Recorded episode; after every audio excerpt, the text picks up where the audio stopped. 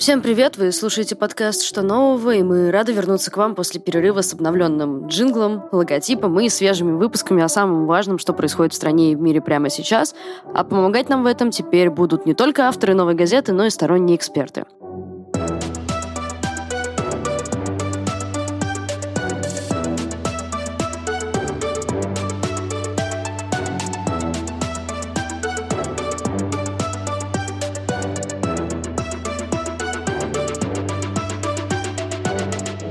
Тема этого выпуска довольно очевидна мы так думаем, весь мир говорит сейчас об Афганистане. Никто не ожидал, что это случится так быстро, но 15 августа бойцы Талибана, организации, которая признана в России террористической, окружили столицу Афганистана Кабул и потребовали от президента а, Ашрафа Гани мирной передачи власти в кратчайшие сроки. Он покинул Кабул, боевики зашли в президентский дворец и заявили о полном контроле над всей территорией Афганистана и запущенном процессе передачи власти. Талибы собираются создать Исламский Эмират. Россия установила рабочие контакты с новыми властями властями Афганистана, хотя талибы и признаны в РФ террористической организацией. Жители Афганистана массово покидают страну. Аэропорт переполнен. Люди цепляются за шасси самолетов и рискуют жизнью, скапливаясь на взлетно-посадочной полосе. В СМИ массовое беспокойство вызывает также перспективу положения женщин в стране. Говорят про очень жесткие условия, как это было в 96 году, когда Талибан уже провозглашал Исламский Эмират в Афганистане, вводил шариат, резко ограничивал права женщин, вводил смертную казнь, телесные наказания. Как и почему произошел такой резкий захват власти и что ждет Афганистан дальше, обсудим сегодня с военным обозревателем «Новой газеты» Валерием Валерием Ширяевым. Валерий, здравствуйте. Добрый день. А, талибы захватили Афганистан в течение считанных недель. Как у них получилось сделать это так быстро, и правда ли это было связано с уходом американских солдат? Да, это было связано, конечно, с уходом америка... А, не американских, а войск коалиции, я бы сказал, потому что все-таки это а, операция НАТО. Хотя, конечно, нет сомнений, американские войска составляли подавляющую часть этого контингента. Ну, приблизительно это началось три месяца назад, этот процесс. Талибы сначала, как бы, знаете, пробовали эту воду ногой, то есть э, делали какие-то акции э, военные, захватывали отдельные населенные пункты, смотрели на реакцию, потом поняли, что реакции нет, потом выступил в июле э, госсекретарь, в июне в начале июня госсекретарь сообщил, что они рассчитывают на очень длительный период там, гражданской войны, сопротивления, и э, параллельно надо вести переговоры. Выразил уверенность, что талибы не смогут захватить Кабул. И дальше большая часть американского контингента, который на тот момент еще оставался в Афганистане, была выведена. То есть а оставшихся войск там они по-разному считаются, потому что есть частные военные компании. Значит, если без них, то э, от двух с половиной до трех с половиной тысяч человек значит, войск, которые в основном охраняли посольство, и две авиабазы Баграм и Шендант. Значит, что касается количества войск, это фактически даже уже не демонстрация флага была этим летом. Практически американских войск в Афганистане уже и не было. Вот, то есть э, для того, чтобы в Афганистане демонстрировать власть и быть способным принудить какого-нибудь оппонента там, к своей воле, надо иметь гораздо больше войск. Не, это совершенно очевидно. Поэтому, в общем, и сделать-то ничего американцы своими собственными войсками не могли, просто уже, уже ушли. Все, что оставалось, те военнослужащие, они несли функции охраны военного оборудования и военных объектов. Значит, и то не всех, а и э, самых ключевых. Э, на что же делалась ставка? Ставка делалась на созданную за эти 25 лет армию афганского правительства, там, ну, нового афганского правительства, нового Афганистана, который должен был бы по задумке архитекторов этой э, значит, реформы стать независимым, демократическим, либеральным. Вот. Ну, все, что американцы и Запад вообще обязательно вставляют в свои речи, когда говорят о преобразованиях обществ, которые они считают ну, неправильно устроены. Да? Вот. В ходе такой мессианской политики они, в общем, всегда говорят о том, что эти общества должны быть преобразованы, они должны больше внимания уделять правам человека, правам женщин и так далее. Вот. И все это использовалось при строительстве нового общества и создавалась параллельно армия. Значит, армия а, насчитывала около 400 тысяч человек Значит, это без сомнения завышенные цифры, которые давало само афганское правительство. Без сомнения, армия как минимум вдвое меньше была, но тем не менее и талибов-то было от 20 тысяч в начале года до 75 тысяч сейчас, понимаете? Все равно более чем в два раза меньше, чем армия. А уж по вооружению и сравнивать нечего. Афганская армия была экипирована по самому последнему слову техники.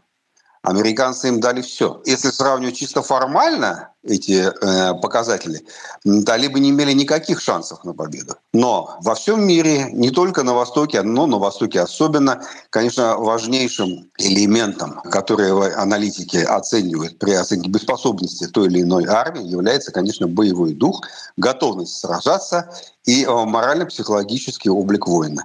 Вот. Надо сразу сказать, что армия, которую создали Соединенные Штаты, это была такая, э, ну, азиатская армия по образцу, которую выставил им Пентагон, которая была абсолютно деологизирована. Идеологическая работа не велась принципиально. Никто не говорил, на каких основах она построена, что защищает эта армия какой строй вообще не был. То есть, строго говоря, присяга не описывала э, такие важнейшие понятия для э, афганца, как э, традиционные афган... ценности, на которых базируется афганское общество, а женские права туда не входят, сразу вам скажу. Это очень небольшая часть афганского общества придерживается таких взглядов.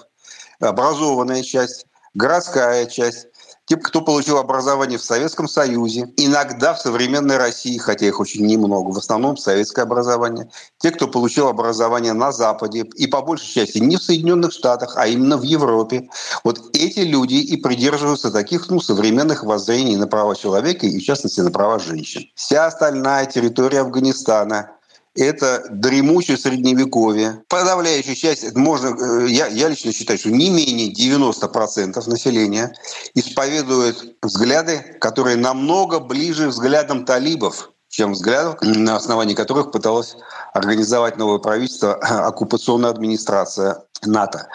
Э, вот. И э, поэтому в армию все шли с огромным удовольствием. И эти 400 тысяч неспроста. Были высочайшие зарплаты, очень хорошие условия содержания, а, денежного содержания, пайки, которые продукты выдавались. Ну, много что там было. Вот. И это рассматривалось не как солдатская доля человека, который должен умереть завтра, если придет такая необходимость, потому что он давал присягу, а как некая разновидность чиновничьей службы, которую можно исполнять до поры до времени, пока не наступила непосредственная угроза тебе, либо там, как, твоей семье. Все. Поэтому армия если ее судить вот сейчас, когда мы все знаем, как происходит, фактически развалилась считанные дни, ну, может быть, две недели. При том, что она была экипирована по последнему слову техники. Обучение они все прошли, афганцы, все было хорошо. Тем не менее, под ней не было самого главного идеологической составляющей. Если бы они объявили хотя бы афганцам, что вы такие же афганцы и боретесь за себя, то есть вы тоже за исламские ценности, но вы не талибы, вы другие, вы афганцы. И это бы сыграло. Потому что Афганистан очень сложно устроенное общество, чрезвычайно сложно. Это набор разнородных племенных формирований, отдельных э, этнических общин на конкретных территориях. На севере, мы знаем, преобладают таджики, там есть большое количество еще и узбеков, туркмены, хазарейцы. Просто невероятный винегрет. Поэтому а, от падения территории от центрального правительства, бунт в провинции, восстание какого-то яркого харизматического лидера – это для Афганистана, против центрального правительства, для Афганистана вообще норма. И бушующая гражданская война с 1973 года, в которую полезла НАТО, говорит об этом.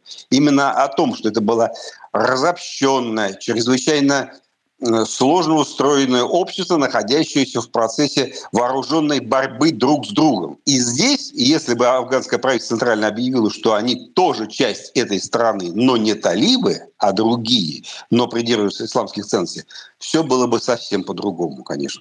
Ага, вот в связи с этим, простите, я вас немножко перебью, в связи с этим у меня есть вопрос, э, как вообще талибы собираются быть с этой разрозненностью? Насколько они готовы централизованно управлять государством или просто страна сейчас распадется, вероятнее всего? Да. Центральная часть, э, главная часть Талибана – это пуштуны. Ну, подавляющая часть. Почти все талибы – это пуштуны. Да? И это не значит, что все пуштуны – это талибы. Каждая селедка – это рыба, но не каждая рыба – селедка. Вот. Значит, соответственно, пуштунов около 40 миллионов. Можете себе представить, какой у них резерв для э, призыва. Да? Значит, ну, надо сказать, что они, э, конечно же, будут проводить политику, ну, обязательно, политику, которая будет в интересах пуштунов. Тут сомнений нет никаких. Тем не менее, талибы понимают прекрасно, что для того, чтобы остановить гражданскую войну, необходимо опираться и на другие части афганского общества. Значит, что произошло в предыдущие пять лет с 96 по 2001 год, когда талибы главенствовали в Афганистане? Они контролировали 70% территории. 30% на севере откололись, это было фактически самостоятельное государство, хотя валюта у них была общая, контролировал так называемый Северный альянс. Самым харизматическим центром это Паншер. Я вам сейчас скажу, что вчера основные лидеры сопротивления потенциального, в том числе и сын э, убитого ИГИЛ Ахмадшаха Масуда, собрались в Паншере. И Паншер сейчас это очень узкое и чрезвычайно длинное, там несколько сот километров ущелье, а, выходящее к границе с Китаем, которая идеальная крепость, которую чрезвычайно трудно завоевать. И есть фотография, я вам ее пришлю. Значит, э, как они собрались, как они заседают. Значит, и это осколок, последний осколок Северного альянса, не захваченный, не уничтоженный, но чрезвычайно крепкий. И он реально может стать, я бы сказал, центром кристаллизации сопротивления в будущем. Возможно. Если талибы поведут себя так, как они вели себя в прошлый раз. Если же они попробуют создать правительство более или менее удовлетворяющее интересы всех составляющих афганского общества, у них есть реальный шанс на то, чтобы надолго задержаться у власти. То есть прекратить гражданскую войну. Для этого надо договариваться внутри Афганистана. Межафганское национальное примирение – это центр политики, который проводил Наджибулла. Именно благодаря договоренностям на местах с руководителями племен, старейшинами и командирами банд, как угодно говорить, командирами муджахедов, если угодно, да, именно на этом базировалась стабильность режима Наджибулы. Он продержался три с лишним года, вплоть до того момента, когда его напрочь отрезали от поставок бензина, ГСМ, горючего и боеприпасов и запасных частей для боевой техники из России. Вот с этого момента начался а, обвал правительства Наджибулы. До этого, благодаря вот политике национального примирения, они совершенно нормально существовали. Я вам больше скажу, на Западе существовали, э, в районе Герата Фараха, огромные области, полностью замеренные, находящиеся в нормальном политическом диалоге с центром, э, где восседало правительство Наджибулы. Наджибула тоже был пуштун. Понимаете, поэтому все это сделать в принципе можно. Смогут ли, захотят ли это сделать талибы, мы не знаем. Являются они сейчас террористами? Ну, по факту да. Но мы так сами, журналисты, об этом и пишем, что в России эта организация признана террористической. Отринут ли они эту террористическую практику? Не знаем. Таким образом, наступила пауза. Мы ждем. Мы ждем, как проявит себя это новое правительство.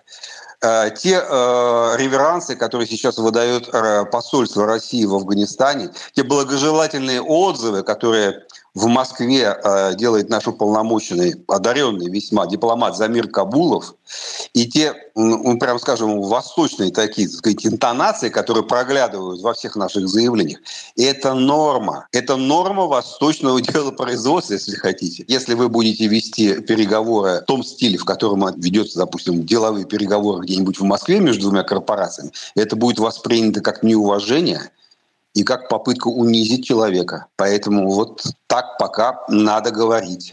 К чему может привести такое сотрудничество с талибами? С талибами сейчас не будет никакого сотрудничества. С талибами надо сейчас просто подождать, что они будут делать, посмотреть на их практику. Это не сотрудничество. Это попытка показать им, что у нас есть свои интересы. Вы нам в Москве обещали не трогать Таджикистан, не трогать Узбекистан, не трогать зону ДКБ имеется в виду Киргизия, Казахстан, да, э, пресечь все действия террористических организаций на своей территории, вот мы ждем выполнения этих обещаний. И это должна сделать любой, э, любая страна, любой режим на месте Путина, какой бы Навальный не пришел сюда, он бы должен был делать точно так же. Мы просто ждем, выполнят ли они свои обещания. Отсюда вот такие восточные интонации в наших отношениях, отсюда все, все спокойствие. Они нам гарантировали, что посольство не будет тронуто, и это действительно так. Китайские и российское посольство в полной безопасности, и волноваться им не за что. Надо просто ждать выполнения обещаний. Но это будет непросто. Талибан нестабильная, не единая организация. Там существуют разные направления, разные убеждения в разных провинциях. И, конечно же, э, рядом с ними сейчас стоят бойцы запрещенных по всей России ИГИЛ, запрещенная организация «Исламское государство Харасан», а, а также уйгурские э, сепаратисты – которые тоже же исламские террористы, и много других еще, более мелких организаций террористических. Они все принимали участие в захвате власти в Афганистане, в том числе и в Кабуле. И это союзники Талибана, от которых Талибан не открещивался. Посмотрим сейчас. Если э, Талибан выполнит свои обещания, он должен будет, вынужден будет указать э, своим бывшим союзникам на то, чтобы они либо покинули Афганистан, либо прекратили активную политическую деятельность. Не сможет он это сделать, значит, под флагом Талибана формально талибские лагеря будут организованы. Я имею в виду лагеря подготовки террористических организаций ИГИЛ или Каиды по всему Афганистану, скорее всего, в самых недоступных местах. Это будут лагеря подготовки террористов и базы управления. Они будут перенесены в комфортную среду. Это совершенно спокойно следует ожидать. Мы на развилке. Мы ждем, сможет ли Талибан выполнить и захочет ли он э, выполнить свои обещания. А при каком-то из возможных раскладов есть ли вероятность, что американцы вернутся? Или скорее на место американцев может прийти кто-то другой, там Россия или Китай? Ну, если самая сильная э, экономически и военная страна мира 20 лет пыталась э, военной силой и деньгами принудить этот народ к повиновению и не сумела, на что может рассчитывать какая-то там Турция, которая выставляет свои амбиции, сказать, что а, она останется после выхода войск на территории Афганистана. Без договоренности с талибами, без их добро никто сейчас ничего сделать не может я имею в виду самостоятельно на территории Афганистана. А у них очень жесткая установка. Никаких иностранных войск на территории Афганистана не будет.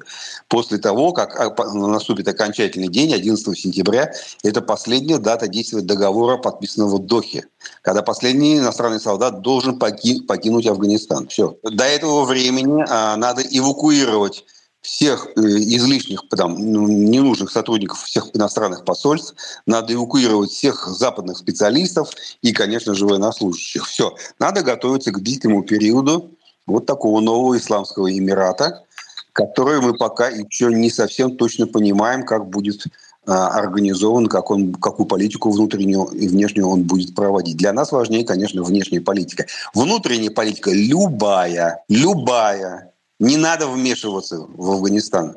Не надо им указывать, как им жить. Пришел тут такой правитель, который, с которым согласился весь народ, что должен, должен быть шариат, как совершенно спокойно западное общество и Соединенные Штаты реагируют на точно такое же общество, установленное в Саудовской Аравии, в Катаре, в Омане, в э, Объединенных Арабских Эмиратах. Точно такое же общество, с точно такими же запретами. Значит, пусть афганцы его строят, это общество лезть ему и, пытаться э, на них воздействовать какими-то военными, тем более средствами, недопустимо. А вот внешняя политика для нас очень важна. Внешняя политика будет выражаться, я еще раз говорю, в том, что они допустят террористические организации, имеющие мессианское мировоззрение, экспрессионистское, которые э, начнут э, инфильтрацию в север э, через Амударью и Пянш, Таджикистан, Туркмению и Узбекистан, вот это вызовет э, резко ответ, резкие ответные действия. Невозможно сейчас представить себе каких-либо обстоятельств, которые понудят американцев вернуться в Афганистан. Мы теперь остались с Афганистаном один на один. Ну и китайцы еще. Вопрос такой. Если, в принципе, э, ну, как вы говорите, большинство жителей э, адекватно воспринимают историю про шариат, и это для них привычно, почему и от чего так активно сейчас бегут тысячи людей, кадры, которыми мы видим на этих страшных видео с самолетами? Ну, послушайте, в Афганистане есть большая прослойка городского населения – Советский Союз принял до полутора миллионов афганцев, которые работали, э, сотрудничали. С, э, потом они из Советского Союза переместились в Европу, в другие страны, частично осели в Советском Союзе. Э, это те, кто бежал от режима талибов, захватившего власть в 1996 году. Э, я вам хочу сказать, что э, Афганистан, конечно же, имеет значительную долю городского населения. Ну, ну какую значительную? По крайней мере, сотни тысяч людей. Миллионы людей умеют читать и писать. Огромное количество людей получило образование в Европе, в Соединенных Штатах намного меньше, но в Европе очень большое количество. Имеет своих инженеров, там, автомехаников, так далее, техническая интеллигенция. Все это есть в их семьях. Не шариат правит.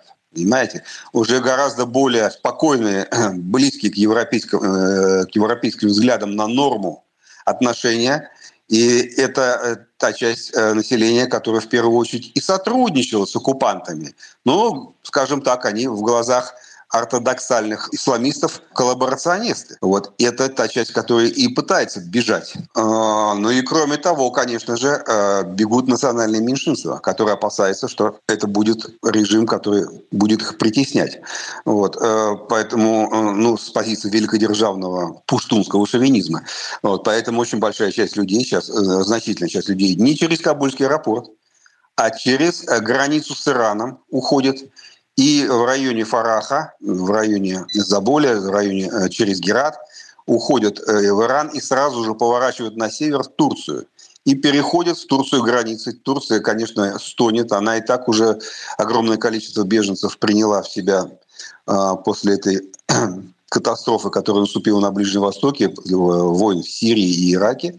Вот. Но, тем не менее, огромная река полилась Э, через э, западную границу Афганистана и Иран с Турцией. Это гораздо больше, чем те, кто пытается штурмовать аэропорт. Вот э, это та для Афганистана небольшая часть населения. Лучшие люди страны, сразу скажу которые пытаются покинуть Афганистан, лучшие люди страны, но сравнительно незначительная, незаметная часть населения в масштабах всего народа.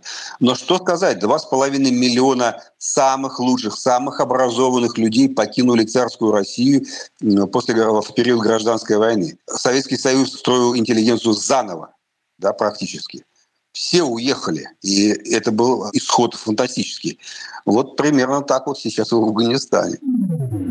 Последний, наверное, у меня будет вопрос. Э, как передача власти талибам повлияет на наркотрафик в стране? Стоит ли нам ждать повторения какого-то героинового бума? Что, что поменяется? Не стоит. Существует очень э, серьезный рычаг, которым западные правительства э, могут действовать, э, выстраивая отношения с новым, пока что мы его считаем, террористическим правительством э, в Кабуле, правительством талибов. Это международная помощь. Одна только Германия 450 миллионов евро в год перечисляет перечисляла. Можете себе представить, да, суммы? А, и перечисляли очень большие деньги. Э, Евросоюз, международные финансовые организации, напрямую правительство Соединенных Штатов.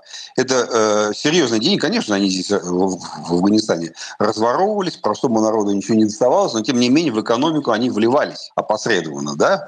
И Афганистан никогда так хорошо не жил, как в период американской оккупации. Ну, я имею в виду в финансовом смысле. Поэтому, конечно, талибы хотели бы а, остаться. У них кроме денег получаемых от э, производства и продажи наркотиков, они сами их не производят, и не транзит не принадлежит талибам, они получают дань с наркоторговцев, то есть э, наркосиндикаты, наркобароны, э, работающие на территории Афганистана, выплачивают дань губернаторам. Сейчас это, конечно же, все талибские будут губернаторы, губернаторам, тем, чтобы спокойно работать на территории этих провинций. В первую очередь, конечно, транзит идет через Бадахшан, ну, через северные провинции, в Таджикистан. Так называемый северный маршрут. Основная часть героина и через Афганистан, через Россию, через Узбекистан, да, в, вывозится в Европу. Поэтому, конечно же, э, победить такой налаженную, глубоко законспирированную сеть, приносящую приносящие огромные прибыли,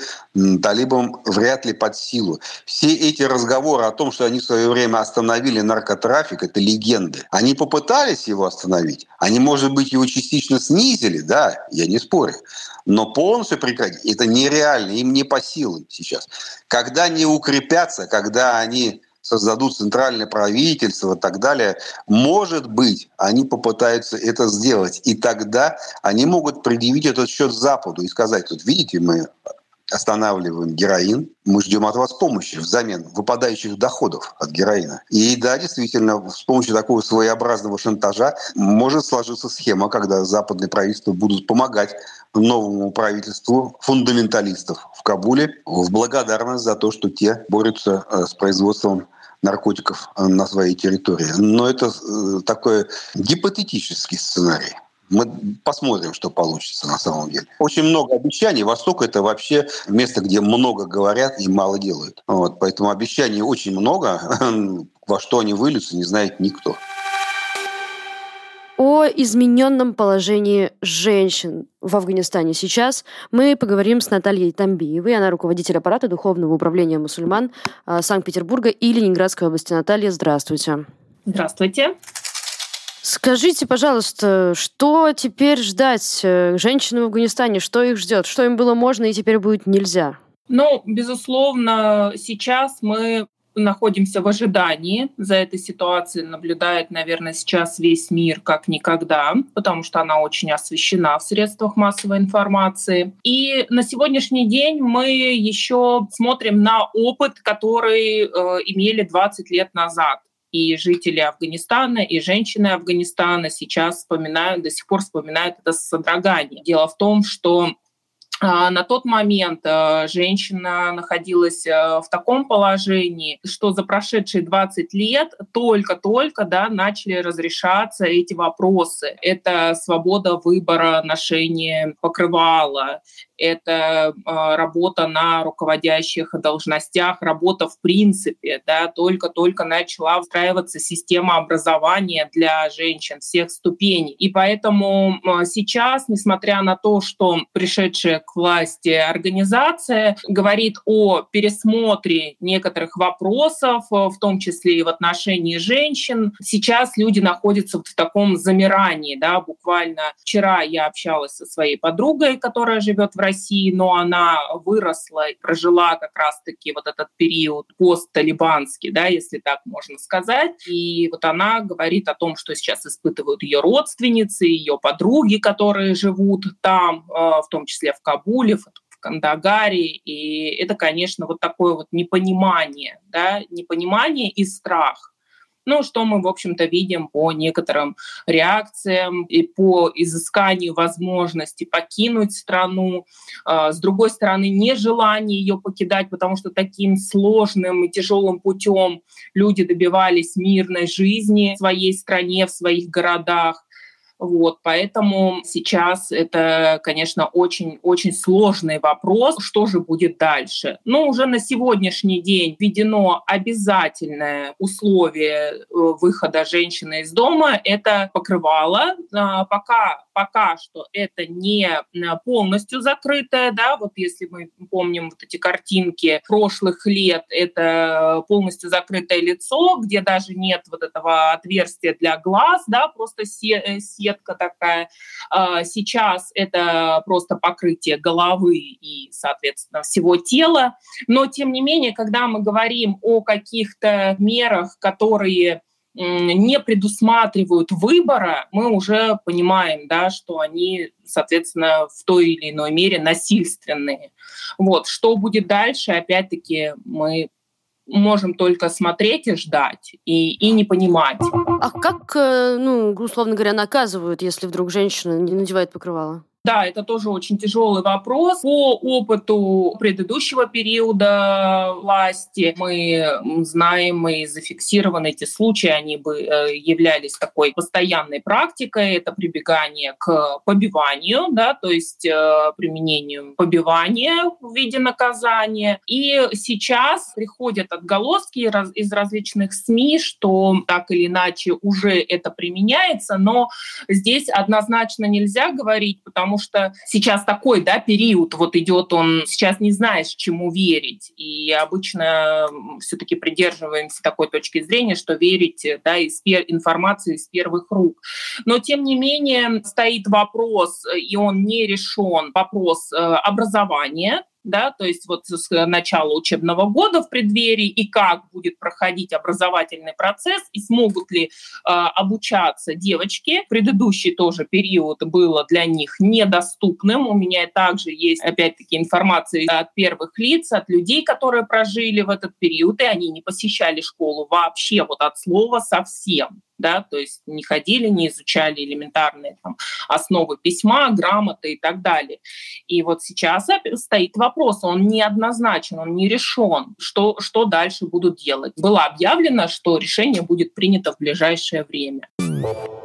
А вот многие говорят, что сейчас Талибан стал гораздо более прогрессивный, что ли, чем 20 лет назад. И там, не знаю, их лидер там на ТВ-шоу с женщиной-журналисткой разговаривал. Вроде как это дает какие-то надежды. Это правда так или мы пока все еще не можем сказать? Э, ну да, вот в целом получается, что об этом мы и говорим. Себя они действительно представляют сейчас более в гуманистическом таком ключе, с пересмотром предыдущего опыта, но покажет только время, да, покажет только время, но кем будет получен этот опыт? В первую очередь, опять-таки, весь мир с содроганием, да, ну, в общем-то, это предмет нашего разговора с содроганием о том, что будет с женщинами, с женщинами, с девочками. Если, например, сейчас вопрос образования, как мы уже сказали, он более-менее э, был налажен, да, э, есть прецеденты женщин, которые э, пришли к руководящим должностям, на примере Зарифы Гафари, первая женщина-мэр. Это ситуация с движениями в пользу женщин, которые были спровоцированы убийством женщины Хафиза, да, которую обвинили в сожжении Корана, и когда подтвердилось, что это неправомерная информация, это было в 2015 году, женщины вышли на улицы Кабула в знак протеста, и в, это была такая форма э, действительно борьбы с гендерными ущемлениями прав и так далее. Возможно ли сейчас такое, да, вот готовы ли будут э, люди, и в том числе женщины, противостоять этому? Сейчас это все настолько сложно, да, гадать, э, предсказывать что-то. Хотелось бы, да, хотелось бы верить вот в такую э, действительно новую позицию, в позицию соответствующую времени, но насколько это возможно, мы не знаем. А вы слушали первый эпизод второго сезона подкаста «Что нового?». Меня зовут Надежда Юрова. А вместе со мной над э, этим подкастом работает редактор Арнольд Хачатуров и звукорежиссер Денис Никулин. Вы можете найти нас на любой платформе для подкастов, CastBox, SoundCloud, Apple, Google подкасты, Яндекс.Музыка и в сообществе ВКонтакте. И мы очень хотим вас попросить поставить лайк прямо сейчас в том приложении, в котором вы слышите мои слова, потому что это важно для того, чтобы как можно больше людей о нас узнали. Спасибо, что вы с нами. До скорого!